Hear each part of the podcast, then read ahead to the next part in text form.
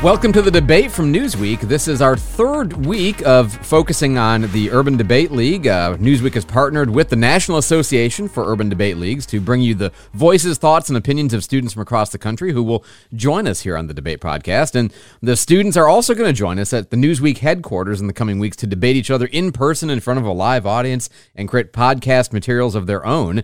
Joining us today, we have two students from the Silicon Valley chapter of the National Association for Urban Debate Fabiola and Eric. Fabiola and Eric, welcome to the debate. Thanks for having us. Hi, yeah. Hey, Thank gr- you. great to have you. Uh, we're going to talk to you guys in just a little bit, and we'll let you show off some, do your debating. Before that, we're also joined today by Rhonda Haynes, the executive director at the National Association for Urban Debate Leagues. Rhonda, welcome. Thank you. It's a pleasure to be here, Andrew. Absolutely. Well, good to have you. So, from your perspective, tell us a little bit about this partnership with Newsweek and uh, what you've been trying to accomplish and how it's going.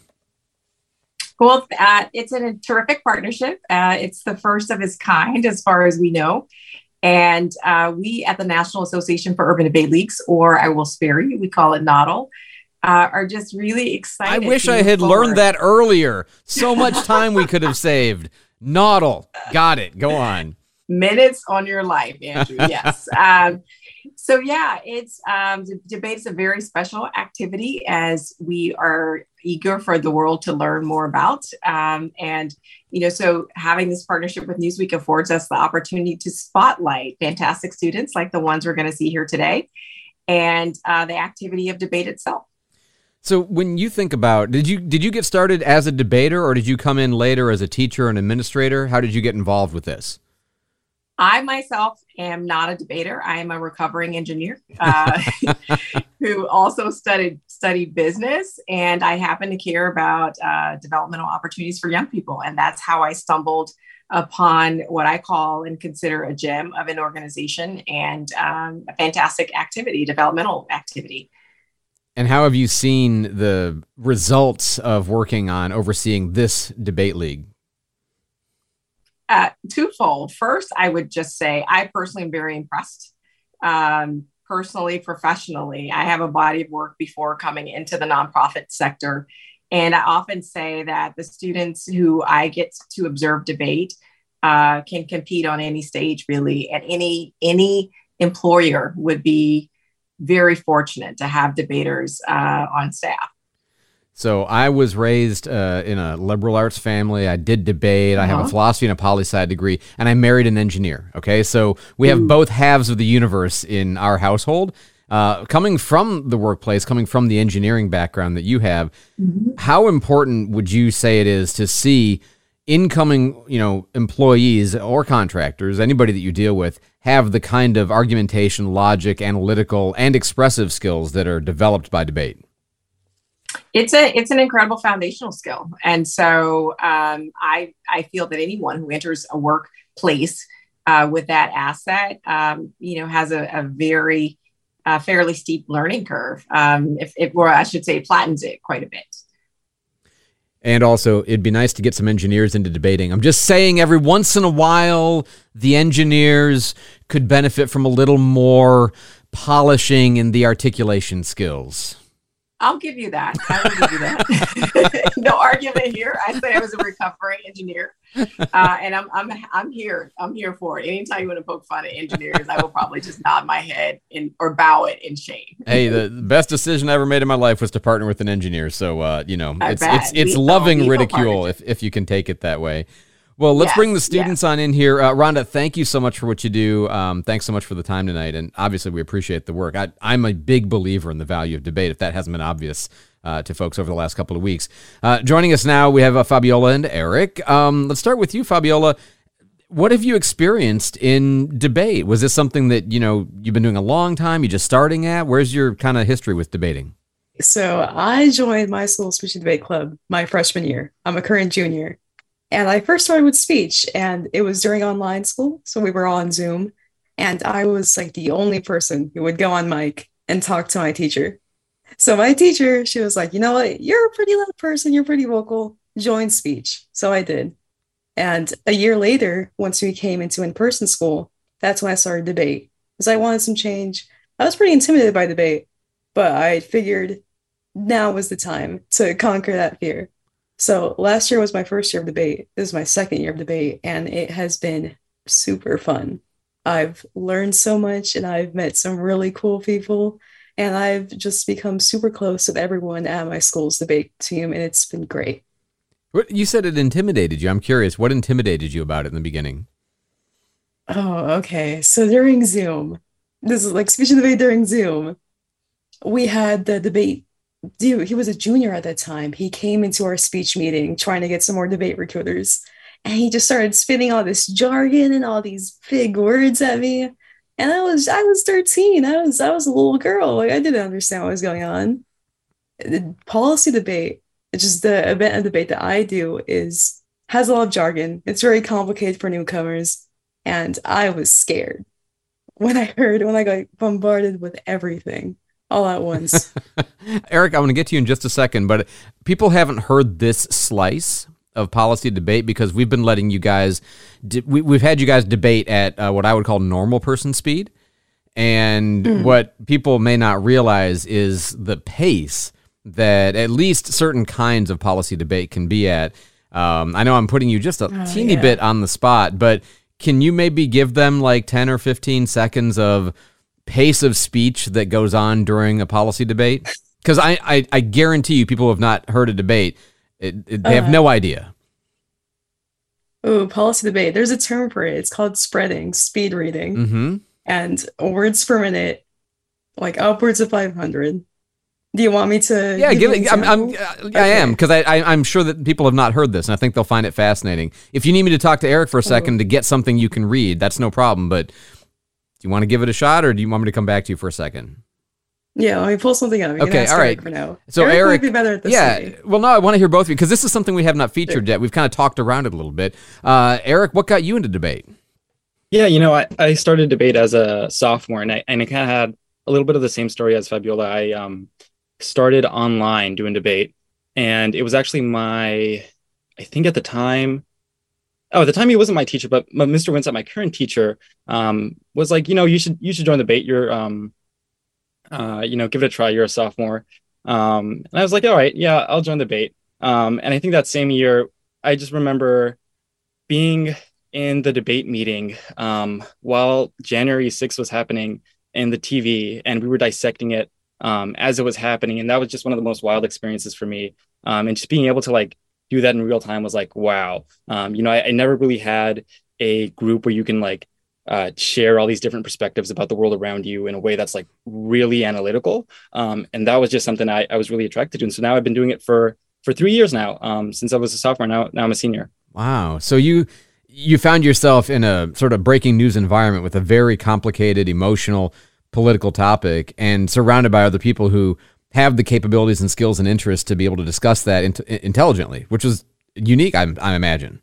Right. Yeah. No. And, and then I also, uh, you know, following that, I went into the wonderful world of policy debate where it's like a huge learning curve, really. I, I think when you, and I share some of the same feelings Fabiola had when you start, it's like people are throwing a ton of words at you and you don't have any idea what any of them mean really uh, until you really get into it. And then it's like, you know, at, at first it feels like you have no defenses, but then you kind of start to learn how to fight back with your words. Um, and that's really the best way I can articulate it. Uh, and it just feels amazing to be able to like uh, express yourself in a way that's formal. Um, and it, and it puts forth an argument that you hadn't really thought about in the past, but you're trying to express yourself in a way that's uh, concise yet powerful. And I think that's the best way I can put it out there it, it can be overwhelming. And even, you know, it's a little less overwhelming once you've been doing it a while. I know you both know that. But in the beginning, and especially if you're not accustomed to the pace of the argumentation, it's, uh, you it, i mean it can be very discouraging and depressing when you find yourself in the middle of it for the first time and you almost have a i don't know that i want to do this anymore kind of reaction all right um, now she says you're the better at the the fast pace the spreading but um, I'm going to come back to Fabiola for a second.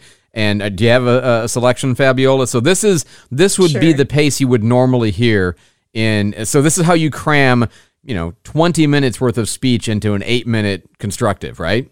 Mm-hmm. Yeah. Even now, like I'm in varsity, and I still ask people to slow down while reading. It's it's awful. I don't recommend it. But here we go. This is a card from last year's topic, which was water. Fracking devastates public health. Unavoidable air and water pollution that every step of the process means that only an outright ban can solve. That's Get Your 21. Research links fracking to several critical grave health conditions, including impaired development, health, asthma, heart problems, skin rashes, mental health problems, and possibly cancer.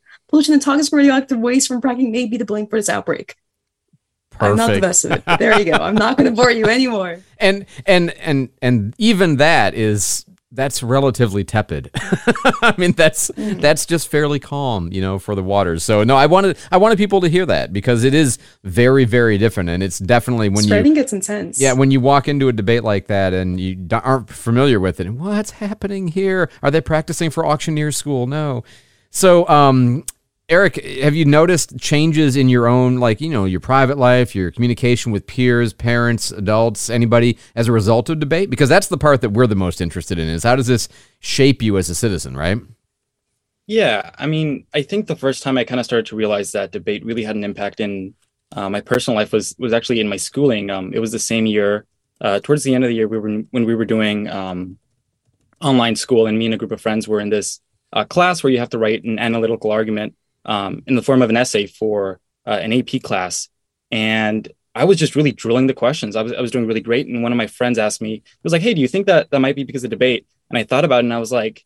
I think that's it. I, I really think, um, you know, in that club, I was able to build up the skills uh, to be able to apply the reasoning and argumentation to other facets of my life um, in a way where it's just been like incredibly impactful um, to the point where it's like I don't I don't even know what uh, I don't even know how I'd be uh, how much different I would be without um, debate. No, I I totally understand what you're talking about. I I, I think the same thing. I um, if you'll pardon a terrible reference, I think that debate teaches you the kind of logical analysis for ideas to put them together and break them down and understand them the way that like sentence diagramming teaches you grammar. And if you learn sentence diagramming and how the language is structured, you have a completely different picture of how the language works. Much like when you do debate, you have a completely different approach to way the way ideas hang together. And it's beneficial and you hard, it's hard to imagine how life would be without it. Hey uh, just one more before we get you guys a chance to actually show off what you do. Fabiola same question for you. Have you noticed a difference in you or a difference in your interactions with people as a result of debating Yeah, I've noticed that debate has opened my eyes up to the world in a way because I'm a very sheltered person. I grew up very sheltered. I didn't really know about anything that went out that went on beyond like my city. And with debate, I'm suddenly aware of like federal action. I'm aware of things that are going on in my state, things that are going on in the US and the world. And especially with like the midterms election, I wouldn't have followed that before I was in debate. But once I'm in debate, I realized that a lot of this policy action does have a real world impact on people. So my English teacher, but I'm going to name drop her here. Not going to name drop her, but I was able to tell her she didn't vote for the midterms, and I was able to convince her like why voting is such an important thing. So I think debate has really made me realize that I have a voice, that that these things have real world impacts, and that I can influence that. Outstanding. No, I, I, I love it. I'm just excited to hear you guys go. All right. So, the topic for this debate, uh, which is again, for those who haven't listened to the prior podcast, it's a structured format with three minutes each, with a cross examination minute in between, and then kind of a response speech for a minute and a half after that. The topic is going to be artificial intelligence in the workplace, something nobody's talking about at all right now. like everybody's talking about this incredibly. Um, who is going to be doing the uh, the first affirmative here? Is it going to be um, Fabiola or Eric? Uh, Fabiola, you're going first. I will. All right, fantastic. So I'm just going to step out of the way, let you go. We have three minutes for the first affirmative constructive with Fabiola. All right, thank you. Imagine waking up one day to find that your job has been taken over by a machine, leaving you with no income and no prospects. No problem, right? I mean, we've seen machines replace human jobs in the past, and we've always managed to create new jobs in other fields. But this time, it's different. We stand at the cusp of a technological revolution that promises to be unlike anything humankind has experienced before. Historically, new jobs in service industries are created when machines replace human jobs. The difference this time is that AI is coming for these jobs, and there's not going to be some magical new fields for, for people to work in. According to a report by Oxford Economics, the US has lost over 260,000 jobs to automation since 2000, representing approximately 2% of the manufacturing workforce, with this figure continuing to increase at an exponential rate. One thing is clear technological advancements pose a severe threat to people's livelihoods as they gradually render human labor redundant. For these reasons, I advocate for universal basic income, or UBI, as a solution. UBI is a simple but powerful concept that could provide every citizen with a basic income adjusted for inflation, regardless of income level. This could be around $1,000 per month.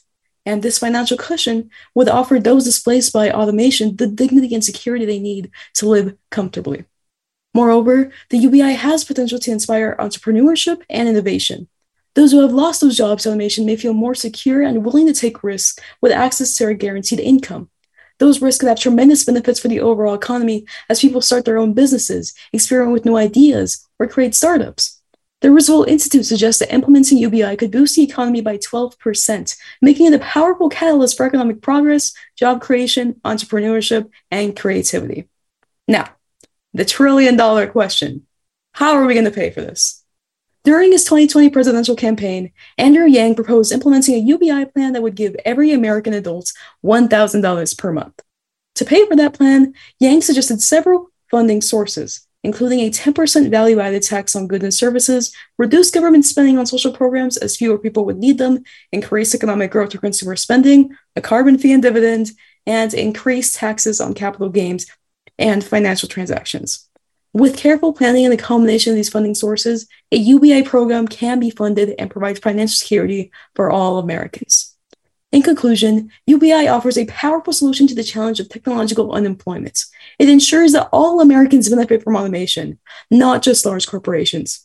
By providing a safety net, UBI empowers citizens to pursue their passions, take risks, and contribute to society in meaningful ways.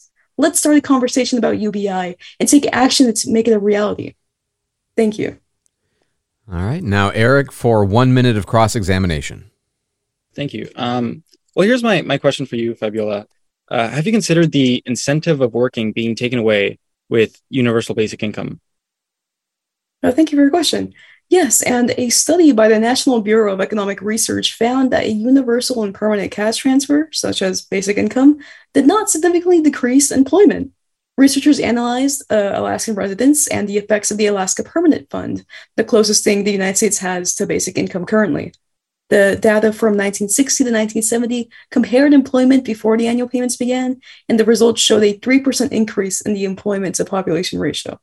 So, overall, the study suggests that cash transfer programs do not discourage work and have minimal effects on the labor market. And plus, like I said, basic income will make room for entrepreneurial risk. All right. Do you um, do you need a moment to prepare, or do you have your first negative ready to go, Eric? Yeah, I have my uh, my first negative ready to go. Go whenever you're ready. Both of our arguments center around the idea that automation by AI is going to disrupt the economy in the same way the Industrial Revolution impacted the jobs of farmers. In my case, I explore the idea of government funded reskilling of workers, which is the ideal solution to combat job loss due to automation. The crux of the problem is that workers who are being displaced by AI don't have the skill sets that translate to working in AI. Other, in other words, there is a discrepancy between the skill set of the workers who are being displaced and the skill set of the workers needed. Historically, New Deal programs back in the Roosevelt administration helped put Americans back on their feet. Um, and this worked at the expense of government spending. Despite job loss, the World Economic Forum asserts AI will create 97 million new jobs by 2025. Take, for example, the Works Progress Administration, which used American labor to build infrastructure that has largely had a positive impact on society. Imagine being able to wait in a virtual queue for the DMV rather than killing an entire Saturday. Uh, any government website ever is behind the current standard. Think about the logistics optimization that can occur in government bureaucracies as a result of these new technologies. The general use case for a government backed reskilling program goes beyond AI and automation, considering the volatility of the technology sector, uh, like right now. And the point I'm trying to drive here is that an AI centric world is inevitable. So it makes sense to teach workers how to maneuver that system for the sake of efficiency. Build a website instead of a barn, or build a barn if you'd like, uh, just as long as Americans have jobs, right? Um, and I mean, considering the the COVID pandemic, uh, which started in March of 2020, people had to rapidly pick up computing skills contingent on many workers being able to complete their job successfully online. The reason I call for a program at the scale of the New Deal is that people are going to be forced to adapt uh, to a new system, just like they did under COVID. And it wouldn't be the same uh, time constraints as the pandemic. When we consider automation taking over jobs, it's gradual development that comes as a result of the promise of better, faster, and cheaper labor as opposed to humans. An argument against this approach harkens back to the age old debate about the deficit and whether or not increasing government spending is a good or bad thing. Uh, if we do nothing, Americans lose job sectors, which is a catastrophic um, outcome for the economy. If we spend government money, we can transfer those jobs while increasing the GDP and the strength of our economy overall. Without wanting to quibble about the politics of budgeting, it makes sense that we invest resources to adapt to this new technological era and be prepared for the effects it might have on the economy with the overall goal of Americans being able to transition seamlessly into this new era of AI automation. And now, one minute of cross examination from Fabiola. All right. Thank you, Eric. I have a question for you. Do you think working is necessary for survival? Thank you for your question. Um, well, when you consider the theory uh, behind American capitalism, really everyone is exchanging labor for survival uh, at some basic level, right? And so at the same time, the, the system is built so that people who can't work or retire are able to survive. Um, and so the, the idea is that no one's left dying in the streets. But in practicality, I mean, it's a pretty dystopian view walking around um, our, our city, San Jose, uh, downtown at night, where like you have empty luxury apartments with huge lobbies, and in the same block, you have people sleeping on the floor. Um, so I can recognize that in practicality, this is an idealist view, but it should be understood that like jobs are the backbone of our society. Uh, so to answer your question, working shouldn't be necessary for survival, at least in an ideal system. But in order for our current system to function, uh, working people still need survivability as an incentive to work. Go ahead when you're ready with your uh, first affirmative rebuttal. Fabiola? The rise of automation and AI threatens livelihoods, and universal basic income is a simple but powerful solution that can provide financial security, encourage entrepreneurship and innovation, and boost the economy. By implementing UBI and funding it through a combination of sources, all Americans can benefit from automation and transform our economy and society for the better. While Eric's plan for government funded reskilling programs may appear promising, it's important to acknowledge their potential limitations. As Andrew Yang pointed out, the goalposts are now moving. By the time someone goes through a retraining program, the job they were retrained for could have been changed or automated. With the advancement of AI and technology, it's possible there will come a time when robots can perform every task a human can. Therefore, it's crucial to recognize the need for solutions such as UBI that can help us prepare for the future and ensure that no one is left behind in an increasingly automated world. Additionally, while it is true that American capitalism is built on the exchange of labor for survival, we should also consider the fact that working should not be the only means for survival. AOC once said, We should not be haunted by the specter of being automated out of work. We should be excited by that. But the reason we're not excited by it is because we live in a society where if you don't have a job, you are left to die. A UBI would provide a safety net for those displaced by automation and allow them to transition into new industries or pursue entrepreneurial endeavors without fear of financial ruin. The end game is clear. While job retraining may seem like a practical solution, it's not a viable option for millions of displaced workers. UBI, on the other hand, is a practical and proven solution that addresses the challenges of job loss due to automation, while also addressing other societal issues such as income inequality and poverty. Let's embrace this bold and innovative solution and build a brighter future for all. Thank you.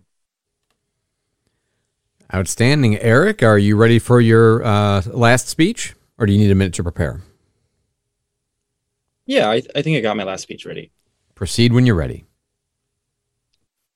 Right. So, in my mind, the debate that exists uh, between these two cases is, you know, increasing automation due to AI is, is an issue that's going to overcome our society, right?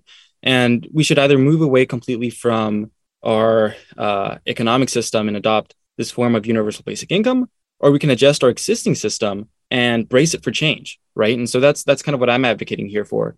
Um, and so teaching people technological skills is something that's going to have to happen uh, eventually. And I'm not entirely convinced that a program like Universal Basic Income would be the answer, right? Because I think we should invest in people. This is a problem that's going to snowball in the future. So it's best that we prevent it now by making sure that people are able to face these new technologies with the skills that they need to be able to find a job uh, in the sector, right? Um, because the truth is, they're going to be displaced uh, in the current jobs they have now. Banking on the idea of entrepreneurship um, and innovation with the form of universal basic income is a risk that I'm not entirely sure would be worthwhile for the US government to take. Um, and so I think for that reason, I would have to put forth my plan that increasing automation due to AI should be addressed by bracing our existing existing by bracing our existing system for change in the form of having reskilling programs uh, by the US government to make sure that people have the skills needed to adopt to the new technological climate. Very good. That was fantastic. So, um, I, have a question for both of you, though. I'm, I'm just kind of interested. First of all, and people, I think will realize this, but I want to make it explicit in case they don't. Um, both of you, if asked, are fully capable of debating the exact opposite side of this equation, right? Fabiola, you are capable of debating against a UBI or against the need for adapting because you have some other perspective on the problem, which renders the current position that you're advocating for uh, incorrect, right? You'd be prepared to do that? Yes, that's something debate has prepared before. that's what debate does. And Eric, same thing. You would be fully prepared to offer um, an argument in favor of a universal basic income or some other version of the opposite of your your current position, right? In a heartbeat, yeah. Great. See, that's and that's the point. But I wanted to ask you because this is such a relevant topic for everybody in our society right now. But y'all in particular are on the cusp of moving moving into college, where you're going to get your training for the future, and you're facing a future where, for the first time, perhaps in human history, four years from now, six years from now, AI could make it so that whatever you plan to do right now might not be necessary. How does that make you think, uh, you know, about the future? What's your kind of reaction to that prospect, Fabiola? Yeah, so as I mentioned, I'm currently a junior in high school. So we're starting to look at colleges and majors and everything. And it truly feels like the only option uh, currently is into tech into AI, into all of those tech fields. Because during my research, it did lead to a lot of doom scrolling. Was very disheartening to see everything just sort of decreasing, seeing that we're not as needed anymore. It's one thing to debate a subject like this. It's another thing to contemplate the significance of this trend for you as a soon to be worker, soon to be college student, and then worker. You yeah. know, I mean, did wonders for my hope for the future. I'm so optimistic. I'm really not. to not get too depressing, I just have to remind myself that everything's going to be all right. And I have had that question of what's the point? Because it really feels like robots are just going to take over everything. But I think that's going to be a while. And I think our generation is going to have to face the brunt of it. Yeah, I, I, mean, look, I, I face these same questions, and I'm fairly well along in my career path. You know, closer to the end of it than at the beginning, and I know how it affects me to think about these things. That's why I was curious, you know, to hear from you guys about this. Eric, um, do you find yourself thinking about that as a you know, future worker, future entrepreneur, or employee? Yeah, so I mean, I'm I'm looking to get into the aerospace uh, sector in in college, and you know, I think if AI starts designing our planes, I'll, I'll be taking the train a little more. Um, just because, you know, I, I feel like, you know, that might be particularly relevant to aerospace because we're always, you know, only a couple of colleges offer the major because there's always this talk about the volatility of the aerospace market. So, you know, it's something that I've, I've, I've dealt with before um, in considering what my career would look like. And, you know, I think in my particular case, if you give me a hammer and an anvil, I'll be happy to make anything with my hands.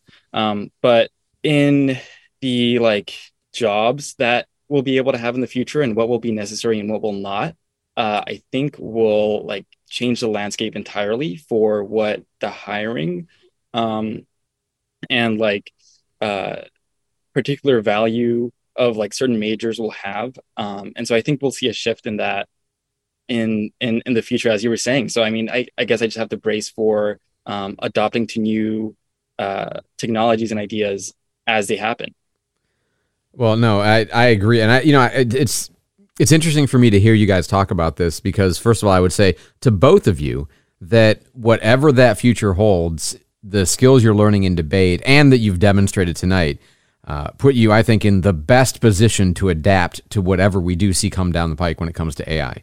Um, I think that some people will be, it'll be really, really difficult to adapt, and other people, it'll be maybe less difficult, maybe even easy to adapt. But you guys, I have a lot of optimism about you and what you're going to be able to do to it. So uh, take heart, Fabiola. Uh, whatever does happen, I think that you're going to be in really good shape for it. And you guys did yeah, fantastic. I, you did such a great job tonight. Thank you so much. You're you're going to do great in New York. You. It's going to be a blast. Trades are looking super appealing right now. you know, well, AI is coming for white collar work first. But if anything, if Gen Z has shown anything, is that we are adaptable. We can change, and I think we'll survive. I think so That's too. Right. Well, Eric and Fabiola and uh, Rhonda, thank you so much for the time as well. Uh, that's it for us here on the debate. But uh, man, this has just such been such a great project, and I really appreciate you guys letting me uh, spend some time with you and uh, show our listeners what it's like to debate and what's happening with uh, the youth and how they're learning to articulate and argue for their ideas. I'm Andrew Tallman, and that's it for this edition of the debate from Newsweek. We'll see you next time.